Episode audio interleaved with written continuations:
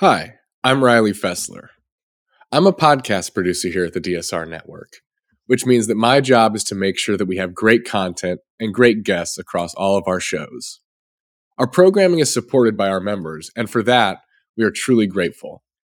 I hope that you'll consider becoming a member to support the work that we do.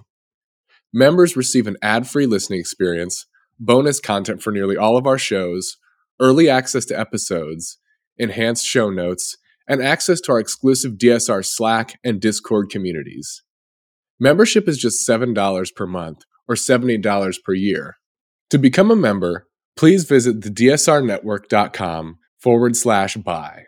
That's thedsrnetwork.com forward slash buy. Thank you very much for your support. There have been dramatic developments in Trump's many legal trials this week.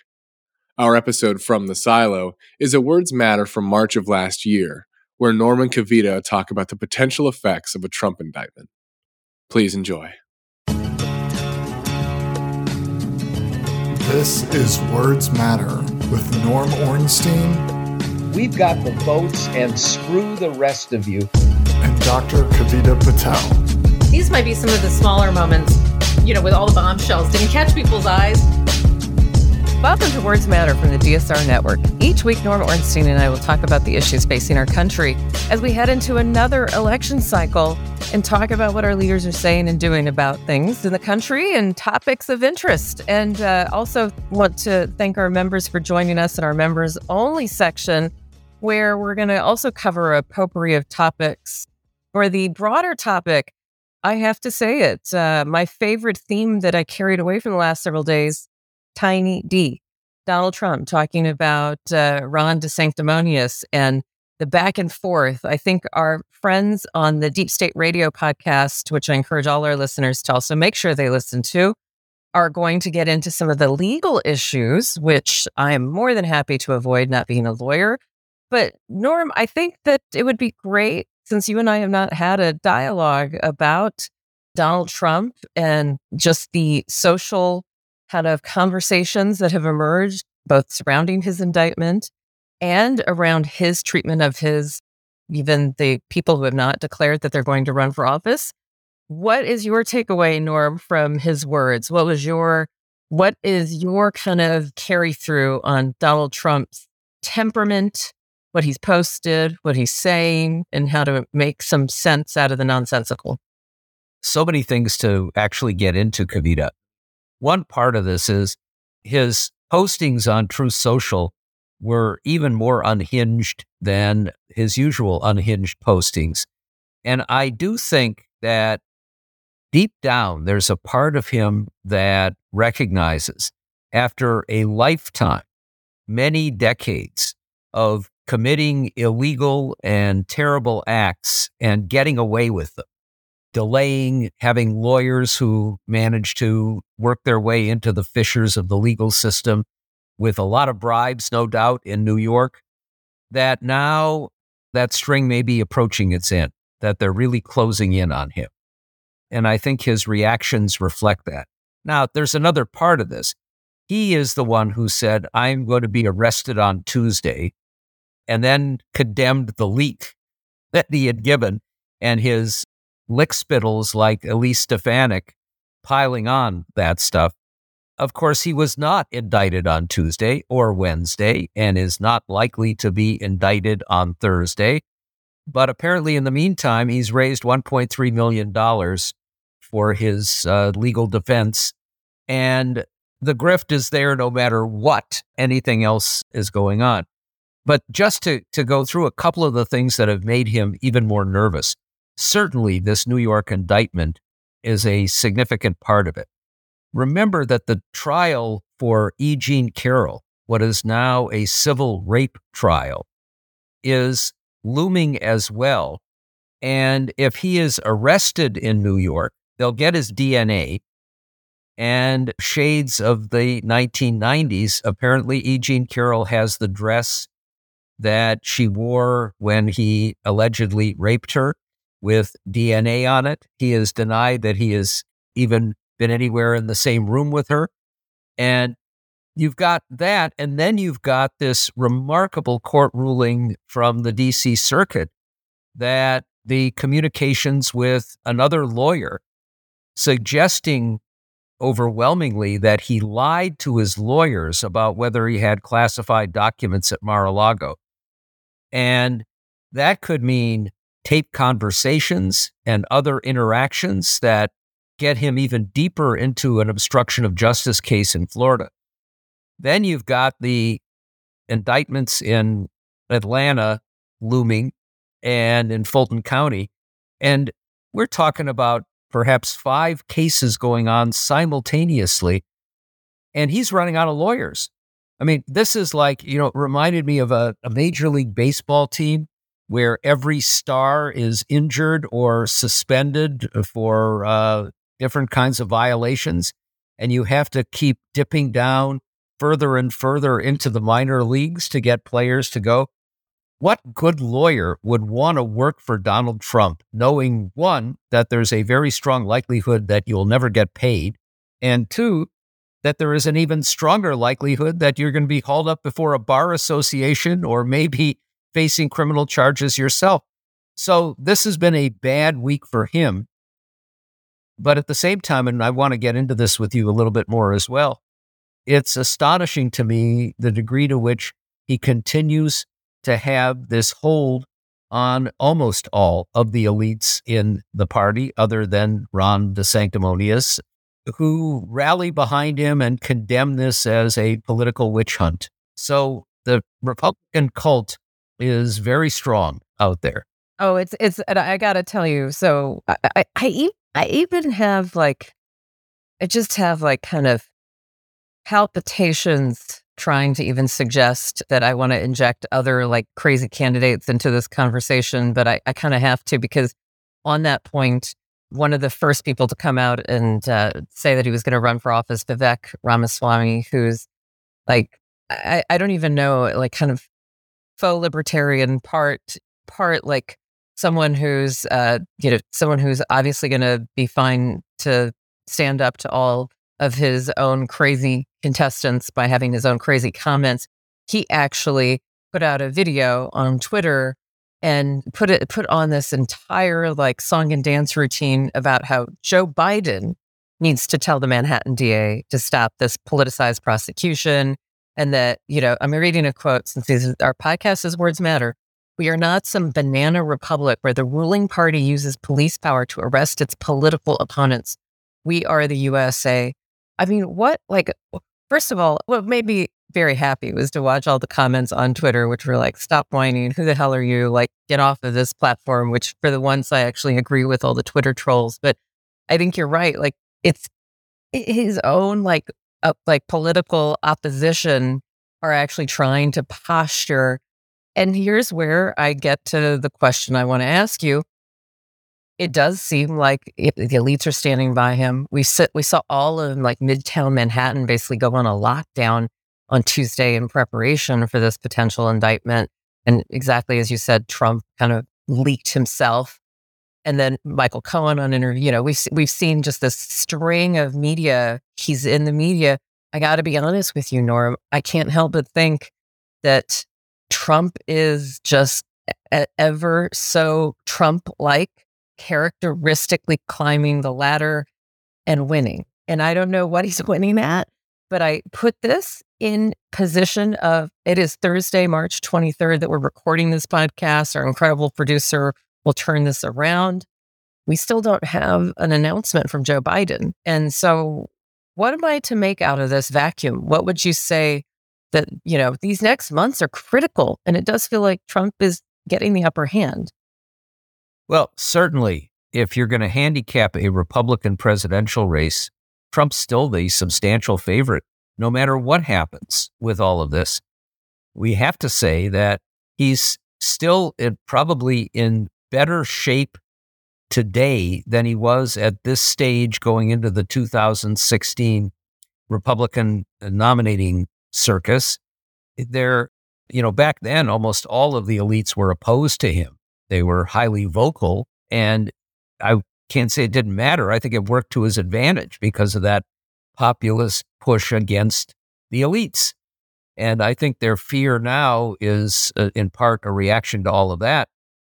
We're going to have to start doing some researching about what happens if you have a jailed presidential candidate and can you since we have this continue to have this memo from the office of legal counsel that bill barr used to say you can't prosecute a president while he's in office the possibility that trump could be in the middle of trials during a presidential campaign when it's over if he has won whether they'd have to stop the trials of course it doesn't have anything to do with state cases it's federal but you know we've had i was talking with some friends yesterday who had gone to brown and of course uh, providence had a mayor serving while he was in jail we're into very very strange territory here I'm less concerned about Biden not announcing.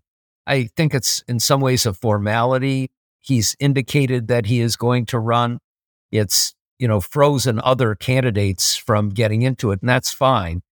But what we have to continue to focus on is the longer we go without these indictments moving forward, and that's particularly true in the federal side. And I think we're getting closer with Jack Smith the uh, independent uh, or special counsel with this bombshell revelation about Trump lying to his own lawyers. But, you know, his lawyers, even if they're not particularly good ones, are going to be able to delay any trial. And then we move right into a presidential campaign cycle. And that's really tricky business. It's, it's why I wish, you know, in retrospect, that the Justice Department had moved more expeditiously here, you know, paying attention to the calendar. You, know, you want to take time. You want to be sure if you have indictments that you can get a conviction, that you've taken it away from the immediate reaction after one presidential election where you could have legitimate questions raised about whether you're going after your opponents. But we're so far into this cycle now that it, it has to make one nervous you know, when are these trials going to move forward, assuming we do get these indictments? And when will we get that first indictment? The fact that it didn't come Tuesday, Wednesday, and probably not going to come Thursday, the grand jury is convening again. From what I gather, even if they recommend an indictment, you wouldn't get it till at least the next day. Trump saying, by the way, that he, or at least speculating about whether he would smile to the crowd when he was arrested, or whether he would demand that he actually have to do a perp walk handcuffed behind him so that he could rally his troops, the idea that he was a political prisoner. The farcical element to this that layers onto the really serious business of a criminal who was president, who incited a violent insurrection, uh, who tried to overturn the results uh, of a legitimate election, who now we know uh, was actively involved with foreign powers, at least his campaign was, to tilt an election result. All of this stuff is unnerving. And so we can get into kind of Bragg's, you know, I think the House GOP sent Bragg, uh, you know, asking for kind of a point by point around like the justification for uh, his bringing the investigation forward and the grand jury. But I think you you rightly pointed out before we started recording that if you look closely at some of, I would say, pretty respected Republicans, like you know New Hampshire Governor Chris Sununu and some others, that they are laying out this what might be. I, I didn't think it was unreasonable, Norm, but I want to have your reaction. You know, like, look, Sununu was like, listen, this could backfire on Democrats. It's building a lot of sympathy because yes, even if he's like taken away in handcuffs and he does have like this indictment that people do feel like he's being too invasively attacked or something that doesn't merit this. Now, I completely agree. This brings to question of like, when are we going to level for the real things that uh, we've been waiting for as the public to, on kind of January 6th and all of the things that I personally would love to see him brought forward in justice for. Is this like a without getting into the legal merits of this, does Sununu and some of the other, like I would say, reasonable Republicans around the table, do they are they getting some? Is there some validity to what they're saying? Because on the surface, Norm, even I kind of wonder, could this backfire on Democrats if they kind of overplay their hand on this? I'm skeptical of that, Kavita. I think when you start to move forward, you know, there might be an immediate reaction. Although keep in mind that after Trump said, I'm going to be arrested on Tuesday and called his troops to come forward and actually almost uh, encouraged violence at the uh, place where they were supposed to gather, there were more reporters than protesters. So I think it's at least as likely, I think it's more likely that as this moves forward and the evidence gets out there, Georgia that, and other um, things. the- other than that, you know, 30% of his ardent base who would shrug if he shot somebody in broad daylight on Fifth Avenue. I think there's going to be some misgivings, some understanding of all of the chicanery that he has pulled off. Now, when it comes to a Chris Sununu or some of these others, I don't think that was a real reaction, frankly. They, I have yet to see any Republican in office of significance saying, it's disgusting that you would have an affair with a porn star while your wife was home with a newborn baby and then would pull all kinds of shenanigans to cover it up, as you did with the National Enquirer and other relationships that you had, so that they wouldn't affect the outcome of an election, much less now condemning him for the violent insurrection, for uh, the classified documents and the uh, hiding of uh, documents, the lying about that. Nobody's condemning him. I think for a Chris Sununu, this is a kind of tactical move. You don't want to condemn him. You don't want to offer support when you know that there's likely to be some really bad stuff emerging. So you fall back on, well, I'll just analyze it. I think they're making a mistake here. Uh, so I, you know, I don't have a lot of respect for uh, those Republicans. I have less respect, of course, for the thugs like Jim Jordan and Comer and the others who are threatening a local prosecutor with prosecution himself, which, of course, is the antithesis of uh, limited government and conservatism, who are rallying against political prosecutions, the same ones who shouted, lock her up, lock her up during the 2016 campaign. That's vile and it's way over the line and it's an abuse of uh, power.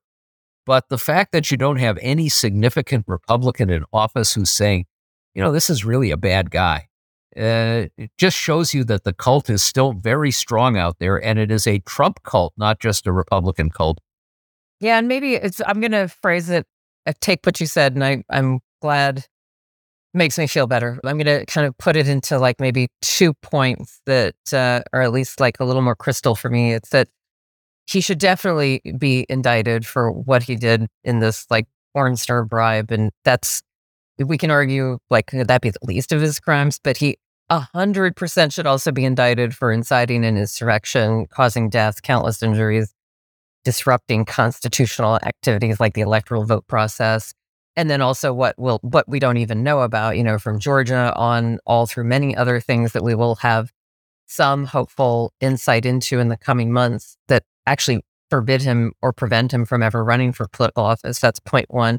Then the second point that I need to constantly remember is what we've talked about on this podcast before that when we're talking about like elections, we're really talking about like dramatic scenarios to move people from voting, let's say for Democrat to Republican.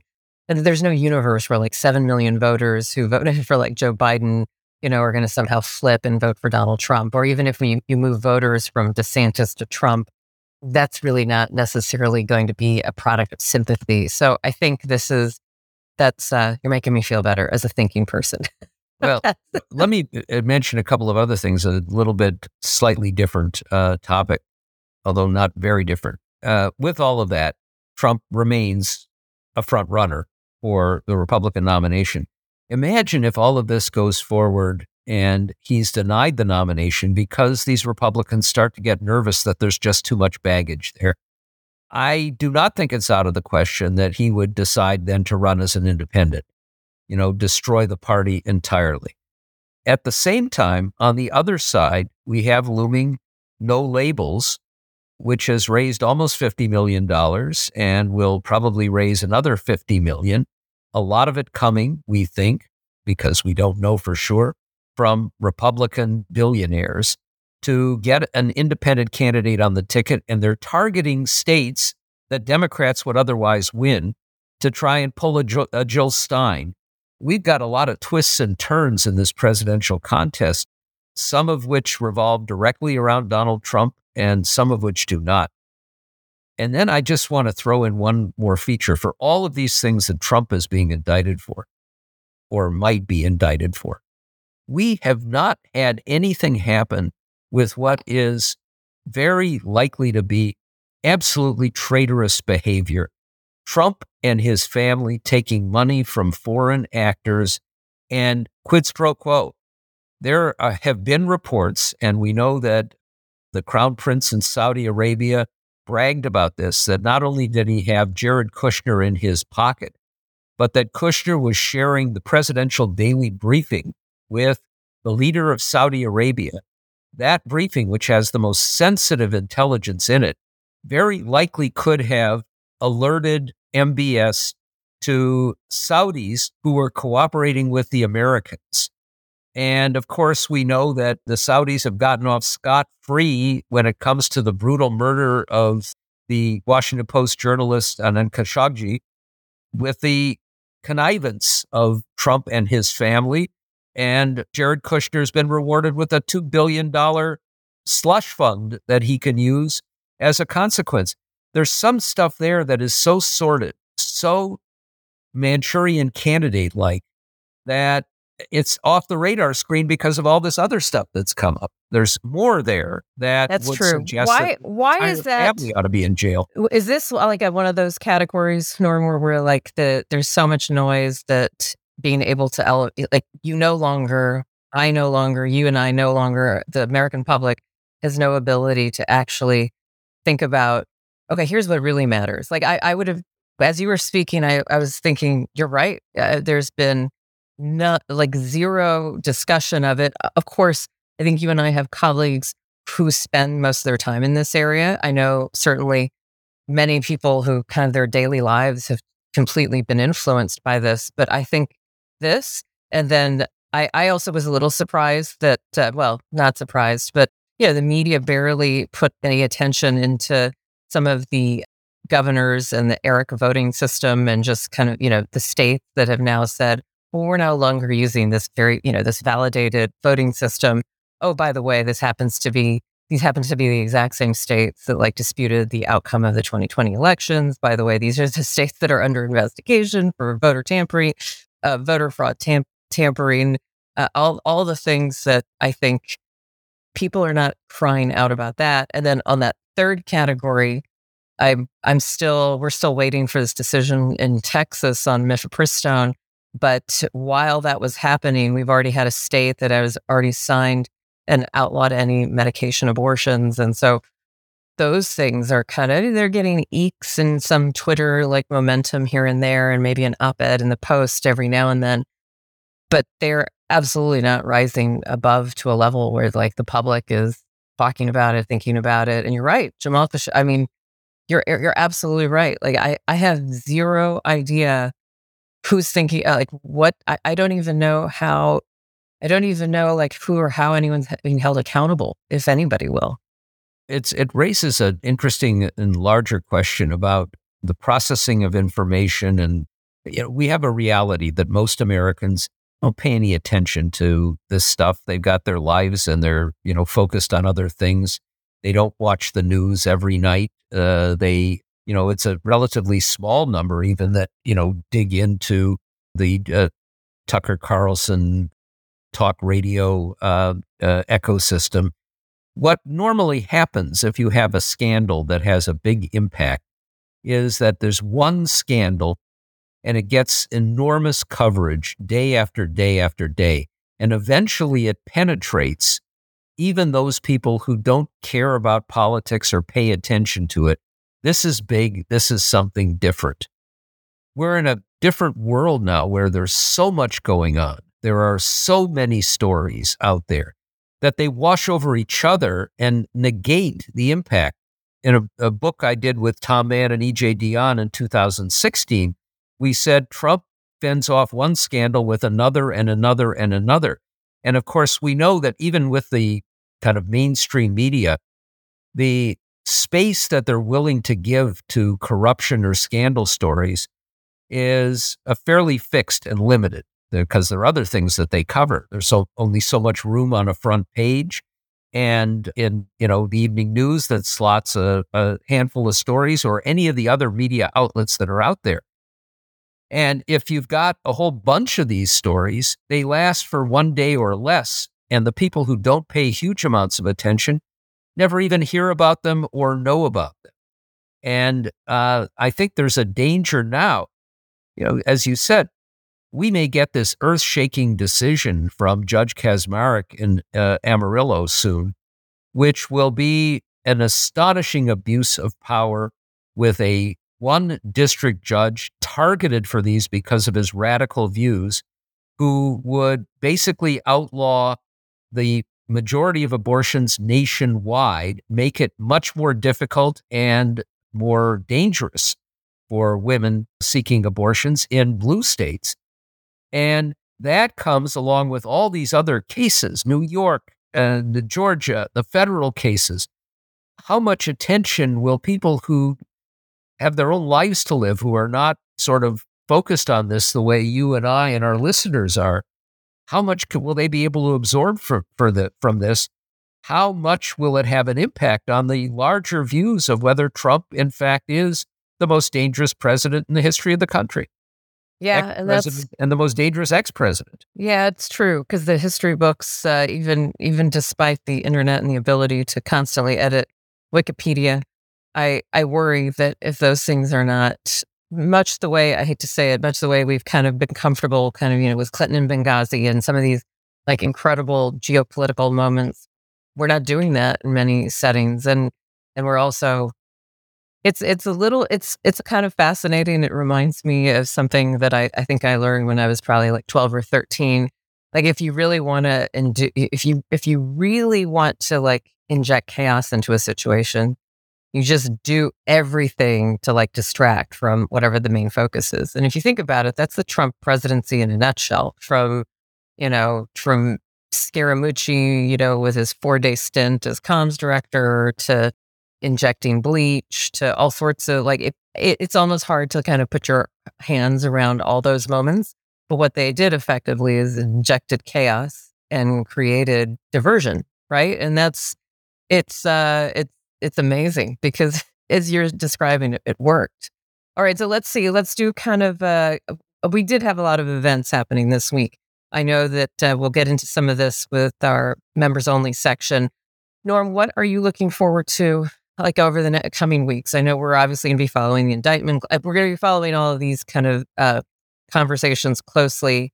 I followed with great interest the fact that the Fed did decide to raise interest rates, which I somewhat knew and saw as a sign that despite um, consumer price index and showing that you know consumers were still paying more than probably you know than we would have hoped, inflation would have come down by now that the Fed still felt pretty strongly that this was the right course action. So I'm just going to be watching some of those numbers coming back. What are you watching for? What's what's struck your attention? So we have the biggest issue of all that continues to loom over us that kind of gets pushed off into the uh, background because of all this focus on Trump, and that's the prospect of default. Now, you know, we're at the end of March or close to the end of March. It's not clear when this actually comes to its uh, real flashpoint. The Fed can, uh, and the Treasury, uh, I should say, can uh, delay it for some time with extraordinary measures. But sometime in the next two or three months, at least, we're going to have a serious confrontation. And it's, as I game this out, it's hard for me to imagine a situation where we don't um, have at least a short term default. And then the consequences that flow from that may bring them back. But, you know, the Republican demands for Biden in terms of draconian spending cuts will not be met. And Kevin McCarthy has the most tenuous hold on his own uh, conference. He can't just say to them, well, we're going to do some face saving measure when so many of them want us to go over the uh, cliff and into the abyss. And if that happens, one, you know, the the brief perturbation with sovereign uh, Silicon Valley Bank and the other banks that uh, where we seem to have averted a serious banking crisis, that comes right back into focus and in a much broader way. And the international ec- uh, economic situation would be disastrous, as it would be at home, and that could blow up any consideration of anything else. Uh, so I'm going to be watching that to see if we're getting any kind of movement or progress here on that front. And I'm not sanguine in part because Kevin McCarthy is such a pathetically weak and uh, morally bankrupt leader. The other thing uh, I'll be watching is Russia and Ukraine. You know, we can come back to DeSantis basically giving uh, Vladimir Putin a big wet kiss by uh, saying that this was a territorial dispute and that, you know, he basically gave a nod towards Russia. If you're Vladimir Putin, you're going to look at all of that and say, you know what? If I can just hold out until November of next year, I'm going to win because we could get, you know, a Trump or a DeSantis as president, and then they're going to give me free hand to do whatever I want. They'll blow up the rest of NATO.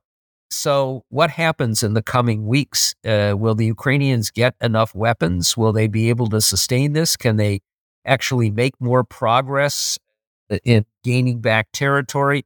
Or are we going to see, you know, the beginning of some pullback from the West that you know probably can't keep its own act together for another year plus? And I think the coming weeks fairly important on that front too. So those are things I'll be watching but of course, we're also just waiting to see. We may get this whole string of uh, indictments coming in the next couple of weeks. Yeah, yeah. No, this is going to be all right. Well, on on that note, we've got uh, plenty to look forward to, and maybe I can end on something of a positive. That as we're recording this, that uh, we went through. we went through something that I'm so happy we get to actually say the Affordable Care Act's 13th birthday. Happy birthday to the ACA makes me feel quite old because you can add those 13 years onto all the years when I started working on healthcare reform. But I will say it's great because they set they set a record. Says we'll end on this note for our listeners. A record breaking 16.4 million people signed up for Affordable Care Act plans that are now referred to as Obamacare. Something we were told in the White House to never call it because that was absolutely something that they didn't want to have associated with the president in case it all went down in flames uh, during the most enrollment so this was one of the highest enrollment periods in years. Um, and that just kind of shows like the strength of doing the right policy. It wasn't perfect, but it certainly happened at the right time. So I want to thank our listeners. I want to thank you for chiming in and uh, anything you can do to give us feedback and subscribe. We're on all the different podcast players. Tell your friends about it. Join and become a member. Less than uh, less than a latte every day, and you can get access to our members only content. And I want to thank our incredible producer for the DSR network, Chris Chris Cotnoir, and that's like a, a, word salad.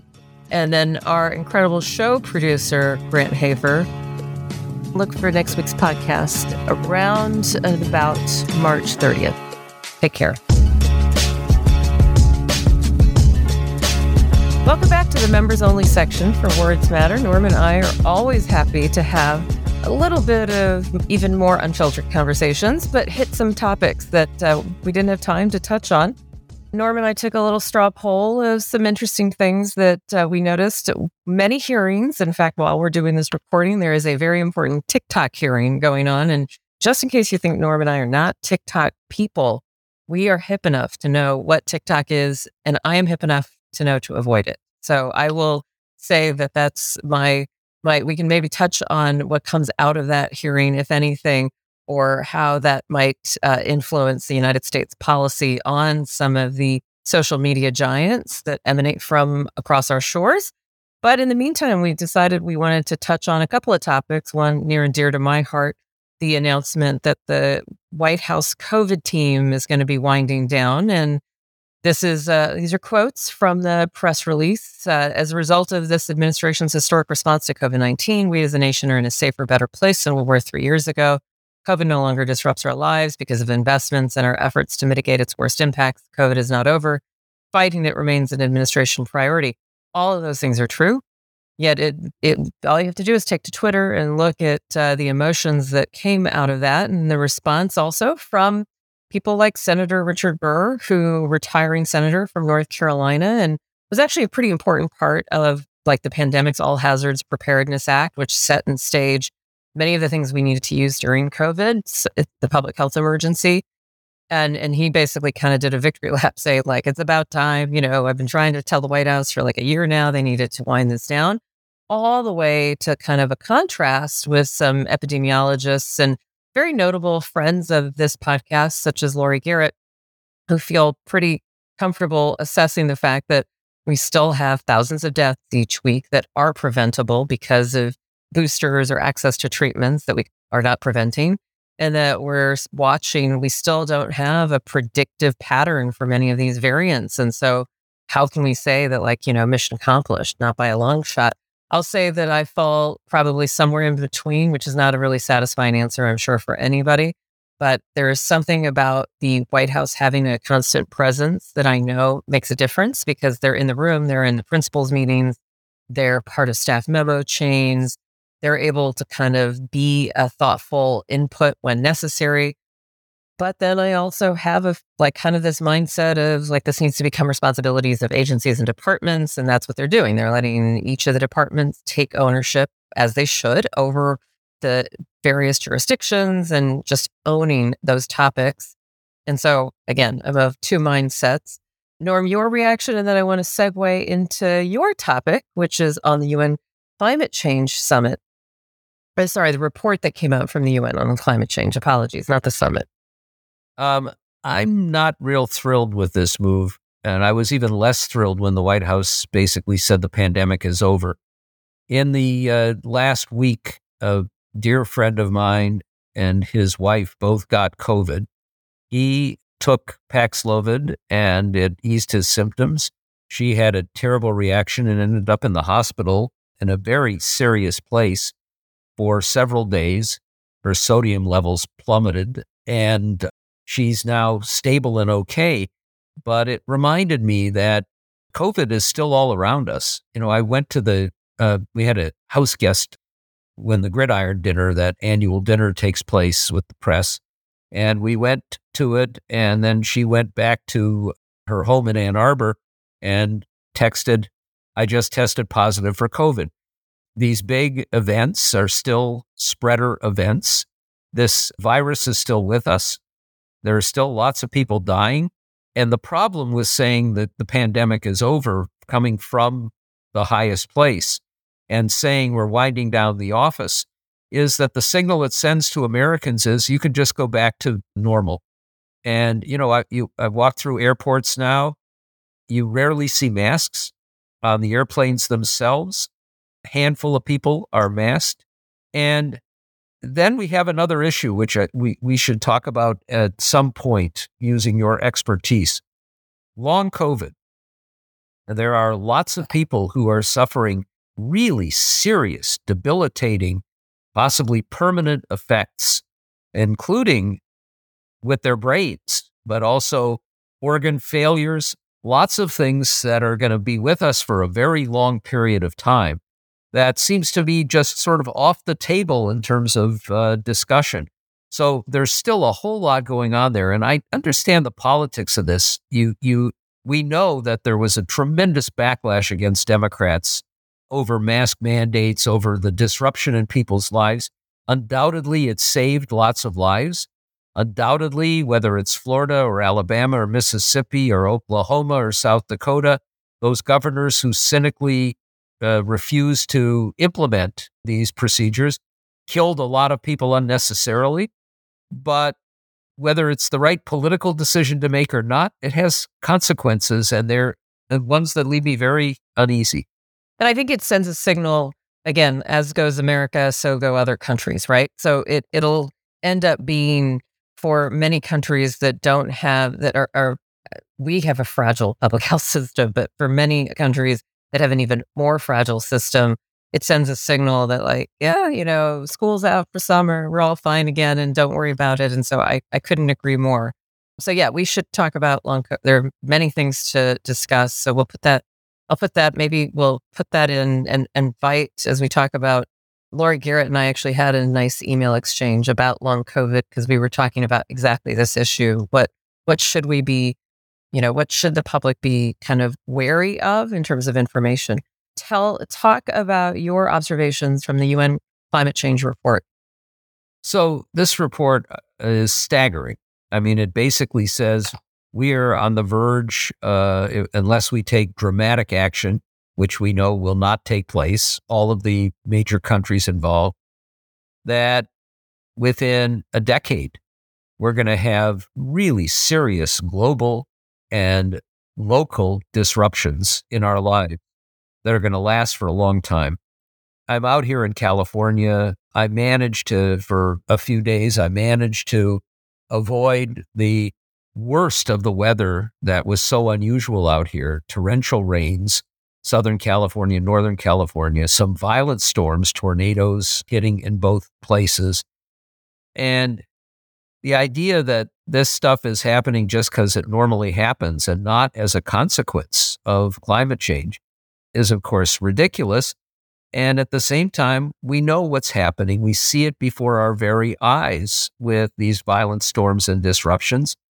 The seas rising.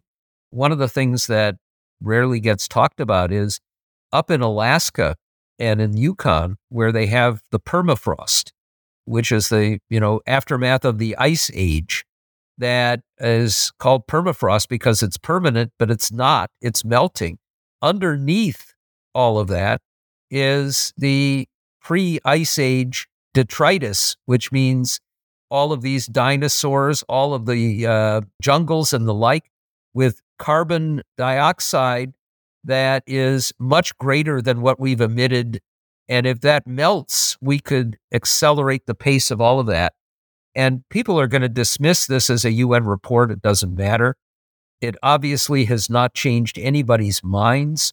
It it just boggles my mind that you see what's happening in Florida, in Mississippi, in Alabama, in Louisiana, places that are being harder hit in many ways by the climate fluctuations and the violent storms that uh, go with it and the seas rising than any others. And you do not have a single Republican leader in any of those states who even begins to acknowledge it or says we have to do anything about it.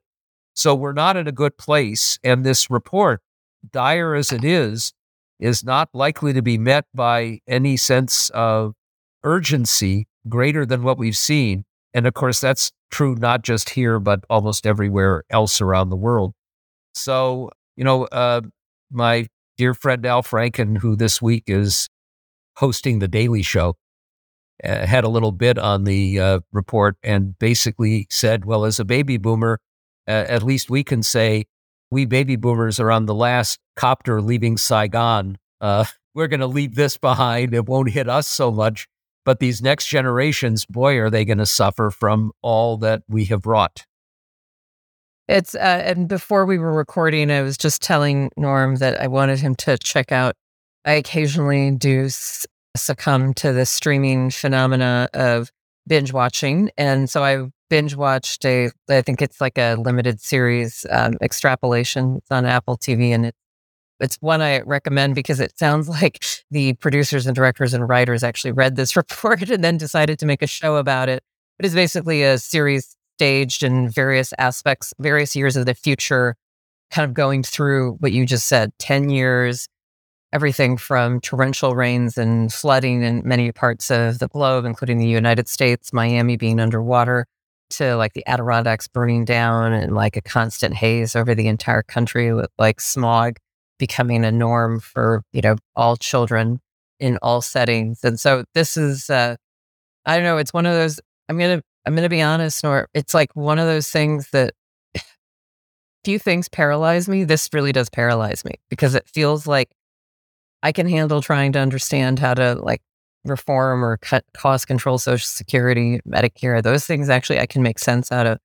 I don't know what to do about something that would require the kind of changes that I've never seen, whether you're Democrat, Republican, doesn't matter. I agree with you. The Republicans have been able to tamp the silence can, but I don't see anybody kind of, you know, other than Greta Thunberg, like a 16 year old shouting about it. And I don't know what to do. So I, I would love, maybe we can think about, I know that there are going to be hearings, not just related to this report, but the Senate, since of the Democratic control. I know one of the things I do want to do is to try to contrast and offer perspectives, and we'll keep this as a theme. Maybe we can dig into one of those when we see um, a time window for our listeners, because I, I think a lot more people care about it, but might feel like I do, just a little bit paralyzed by like what to do and how beyond, you know, elections matter, like how to go beyond that. And that's, you know, that's where well, we'll have to leave it there. I want to thank our members. They're incredible.